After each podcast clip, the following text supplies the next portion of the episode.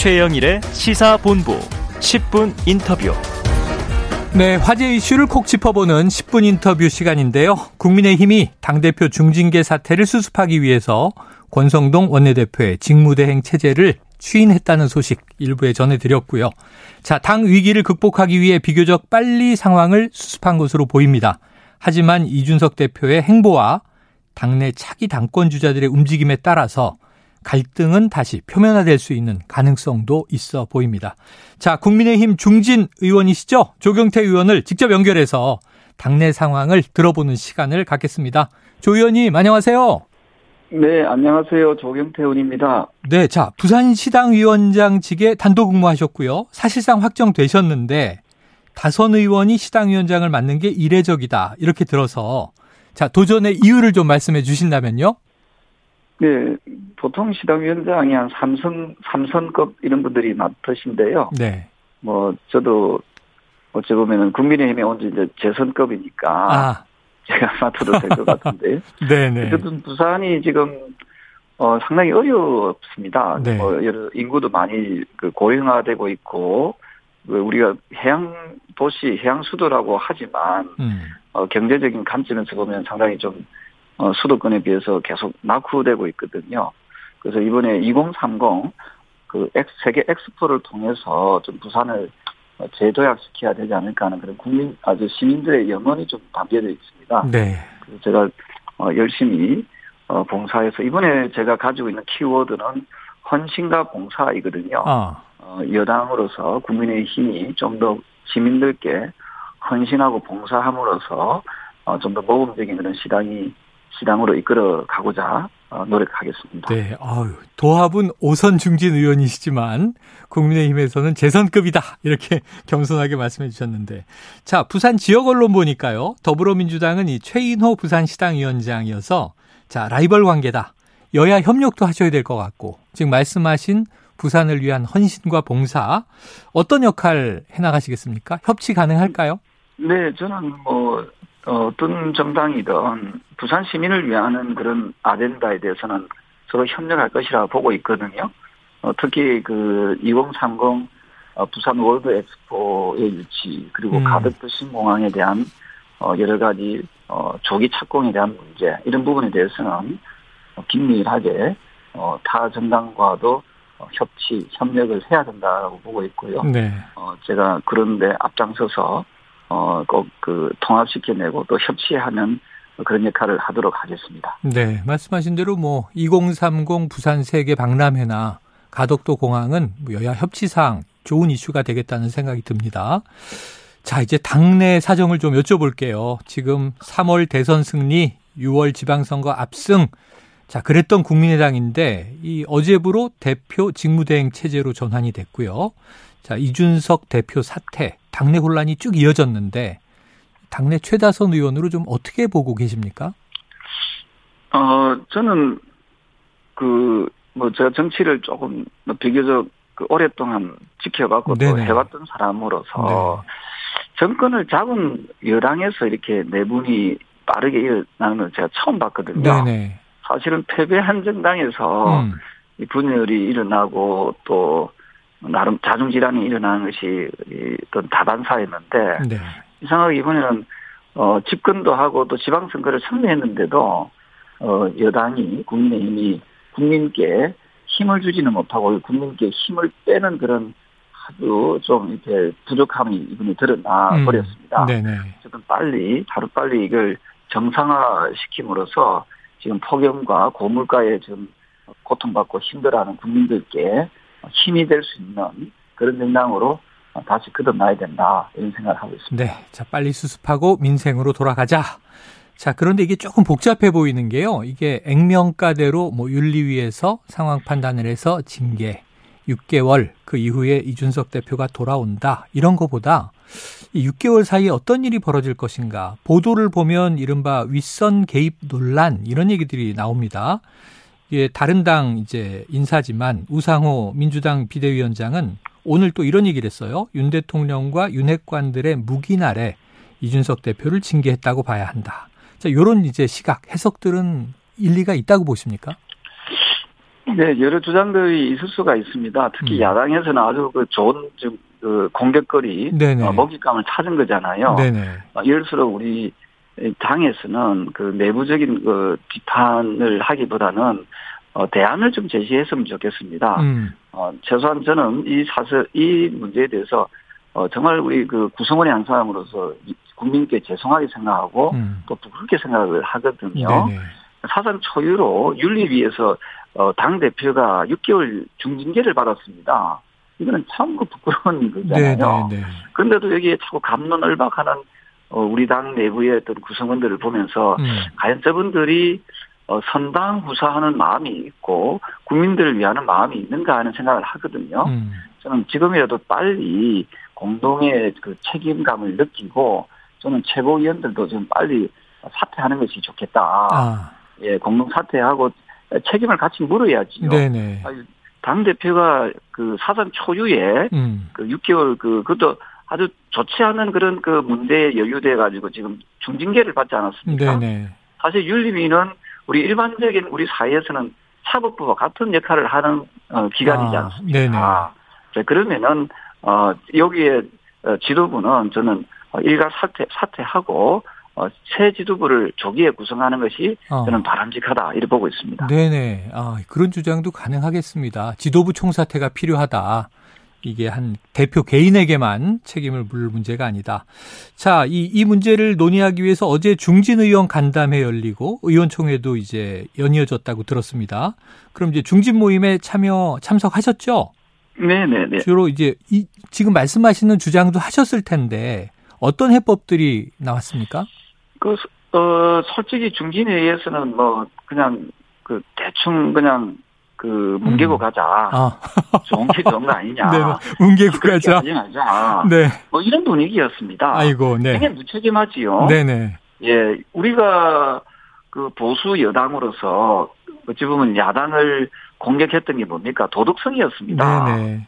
예, 성에 대한 문제. 음. 할 때마다 우리가 앞장서서 어, 아주 신랄하게 비판하지 않았습니까? 네네. 예, 그리고 또 도덕적인 부분에 대해서 내로남불 하지 마라. 이런 이야기 얼마나 많이 했습니까? 네, 맞아요. 예, 그러면 이 부분에 대해서, 어, 명색이 우리, 뭐, 저도 중진이지만, 음. 이 문제에 대해서 좀 무겁게 받아들이고, 어, 어떻게 하면 이것을, 어, 조기에 어, 수습해서, 앞서 말씀드렸던 대로 정상화를 할 것인가, 음. 어, 이렇게 나와야지, 지금 대충 그, 얼버무리고, 어, 그러다가 중간에 경찰 수사가, 네네. 어, 그 좋지 않은 결과가 나오게 되면은, 그때 가서 다시 아, 이 문제가 소용돌이 칠 텐데, 예, 예. 왜 이것을 계속 그 연년에 하고 음, 어 질질질 끌고 가려고 하는지 저는 이해가 아. 되지 않거든요. 예. 그래서 이거는 어그 이미 6개월 그 중징계를 받은 부분이 있다면 음. 우리 공동 공동의 책임을 지고 어 이 부분에 대해서 좀 해결하려고 노력해야 된다 하는 것이 음. 저의 어, 어 생각입니다. 네, 당이 엄중하게 공동의 책임을 지고 새롭게 가는 과정이 필요하다. 자, 이 조 의원께서 안 그래도요, 중진 중에서 유일하게 조기 전당대회를 주장하셨다, 이런 보도가 많이 나왔었습니다. 그런데 이제 어제 그 문제를 많이 다뤘는데, 이, 이 대표의 당원권 정지가 권위가 아니고 사고다, 이렇게 규정되면서, 그럼 6개월 후에는 돌아온다, 뭐 이런 이야기로 이제 돼 있어요. 당원 당규상은 전당대회를 치를 수 없다, 이렇게 이제 이야기가 됐는데, 혹시 가능성 있다고 보십니까?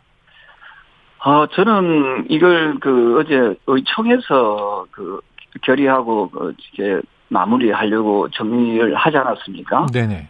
그런 절차는 어 그 일부는 맞고 일부는 틀렸다 이렇게 봅니다. 아, 뭐냐면 의총을 열어서 의원 의원들 의원님들의 의견을 듣는 것까지는 좋은데, 네네. 근데 의총이 최고 의결 기구는 아니거든요. 아하, 네네. 우리가 어, 대한민국의 주인은 국민이듯이 당의 주인은 당원이지 않습니까? 네네네. 저는 당원들께 뭐 전 당원 투표를 통해서라도 저는 조기 전대를 할지 말지를 갖다 이걸 아, 빨리 민주적으로 민주적인 의사 결정을 통해서 결정하는 것이 중요하다 이런 생각을 하거든요. 네네. 요즘에 그 뭐 정치인들 일반적으로 4차 산업혁명 이야기하지 않습니까? 네네네. 그러면은 이게 당원 전 당원 그저 뭡니까 의견을 물어보는 것은 음. 그 충분히 ARS를 얼마든지 물어볼 수 있거든요. 네네. 또 시간도 그리 많이 걸리지 않습니다. 네네. 그래서 그 이미 더불어민주당은 어떤 주요 사안에 대해서 전 당원 투표제를 실시하고 있지 않습니까? 네네. 그래서 우리 아주 중요한 중대차한 이 문제에 대해서 그냥 의원님들 의원들에게만 물어보지 말고 그 저는 많은 당원들에게도 물어봐가지고 전 당원들에게 물어서 민주적인 의사결정을 어. 통해서 결정하는 것이 어, 더욱 성숙된 정당의 모습이 아닌가 이렇게 봅니다. 아 그래요. 오늘 보도가 주로 이제 의총에서 추인했다 이렇게 이제 직무대행 체제. 근데 전당원 투표 정도의 의결이 있어야 한다. 자 아까 이 최고위 총사퇴해야 한다 이런 얘기 하셨으니까 그럼 지도부의 해체 재구성 이렇게 주장하셨다고 봐도 되겠죠? 네네 지금 뭐 자꾸만 이준석 그 당대표 개인에게만 책임을 물리려고 하는데 네네. 어, 저는 아주 온당치 못하다고 아. 봅니다.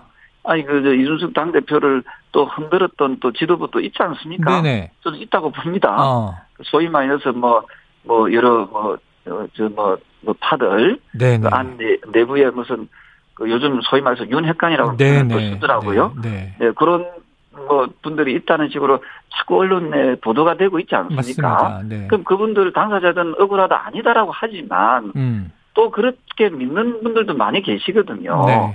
자, 그렇게 따진다면은 이거는 세수를 세부대에 담는다는 마음으로 네. 저는 최고위원들도 어, 전부 다그 어, 공동의 책임을 물고 네. 저는 사퇴하는 것이 어, 그리고 새 지도부를 구성하는 것이 저는 이 문제를 수습하는 데 있어서 가장 빠른 길이다 이렇게 보고 있습니다. 아, 그러면 어제부로 직무대행을 맡은 이 지도부라고 말씀을 하셨으니까 권성동 원내대표도 사퇴 대상에 들어갈까요? 권성동 그 원내대표는 어쨌든 그 당원들로부터 선출된 거라고 보다는 네. 의원들로부터 선택돼 아, 아, 선출되지 않았습니까? 원내대표니까, 네네. 예, 원내대표니까. 네, 이 부분에 대해서는 해석의 여지는 좀 있다고 보고요. 네. 어쨌든 최고위원 있지 않습니까? 음. 그, 그 당원으로부터 선출된 최고위원들이 있습니다. 네. 그 최고위원 분들이 어, 사퇴를 하게 되면은 음. 자동으로 비대위 체제로 되고 아. 또 전당대회를 치를 수 있는 명분이 저는 주어진다 이렇게 보고 있습니다. 아 비대위 체제로 전환하면서 조기 전당대회가 가능해진다. 그렇습니다. 네. 그러니까 사실은 또 한 가지 방법이 있는 게요. 지금 이준석 대표가 이 불미스러운 상황에 대해서 자, 스스로도 책임을 지겠노라 하고 이제 6개월 당원권 정지 기간을 감내하는 게 아니라 만약 자진 사퇴한다면 거리가 되는 거잖아요. 네, 네. 그 방법은 어떻게 보세요? 이준석 네, 대표의 그 사퇴. 뭐 저는 어그 어, 저는 나쁘지 않다 보거든요. 아, 있을 수 네, 있다. 그렇게까지 해주면 좋겠지만, 네. 어, 과연 지금도 계속, 어, 본인의 어떤 그런 억울함을 음. 계속 호소하고 있지 않습니까? 네, 버티는 입장이죠. 어, 네네. 그런, 그런 부분에 대해서, 어, 본인이 스스로 물러나주면 좋지만, 그까지 우리가 강요하기에는, 어, 조금 그, 좀, 좀 지나친 면이 없지 않지요. 네. 그 스스로 물러나는 것까지 우리가, 뭐, 해라 마라라고까지는 표현하기는 좀 어렵지만, 음. 어쨌든 조기 전당대회를 통해서 새 지도부를 구성하는 것이, 어, 좀 현실적으로 좀 좋은 대안이 될 수 있다 이렇게 보고 있습니다. 네, 알겠습니다. 그런데 이제 6개월 동안 뭐 직무정지니까 당장 조기 전된 어렵다. 이런 이제 유권 해석이 나왔는데도 이른바 차기 당권 주자들은 적극적으로 움직이고 있다. 이런 보도들이 많아요. 말씀하신 또 윤핵관 또 윤핵관 중에 윤핵관. 이른바 장재원 의원이라든가 이 자신의 지지 모임격인 산악회 활동도 이제 열었고 안철수 의원, 김기현 의원 어 이른바 공부 모임을 연다. 이런 얘기들이 나오는데 혹시 차기 당권 주자들의 움직임이 좀 이제 이 현재 상황과 좀 밀접한 관련이 있다 이렇게 해석하십니까?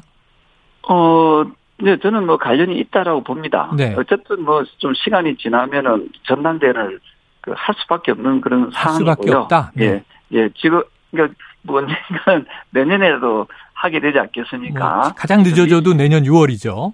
네, 네, 미리 뭐 이렇게 그래 어새 확장을 위해서 새 규합을 뭐 하는 것은 정치인들의 당연한 활동이라고 저는 그렇게 보고 있고요. 네. 뭐 그거하고 지금 뭐 징계하는 부분은 조금 좀 구분해서 보는 것이 어, 좋겠다라는 생각을 합니다. 네. 근데 이제 조 의원님 조기 전대를 주장하셨으니까 조기 전대라 하면 네. 새로운 당권이 이제 수립되는 걸 전제로 하는 건데 차기 당권은 어떤 인물, 어떤 주자가 돼야 된다 이런 생각은 있으세요?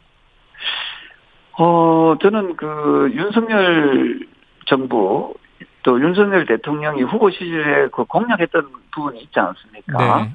뭐 그런 부분에 대해서 좀 어, 여당으로서 좀 뒷받침할 수 있어야 되고요. 음. 어, 또한 그 개인의 어떤 자기 정치가 아니라 음. 정말 공익적인 차원에서 어, 좀 어려운 그 국민들 지금 앞서 말씀드렸던 대로 고물가와 그 폭염에 의해서 얼마나 많은 국민들이 힘들어하고 있습니까? 네. 그리고 또 어, 코로나가 다시 또 뭐또또 더더 네, 활발해진다는 그런 불안한 소식들도 있고 한데 음.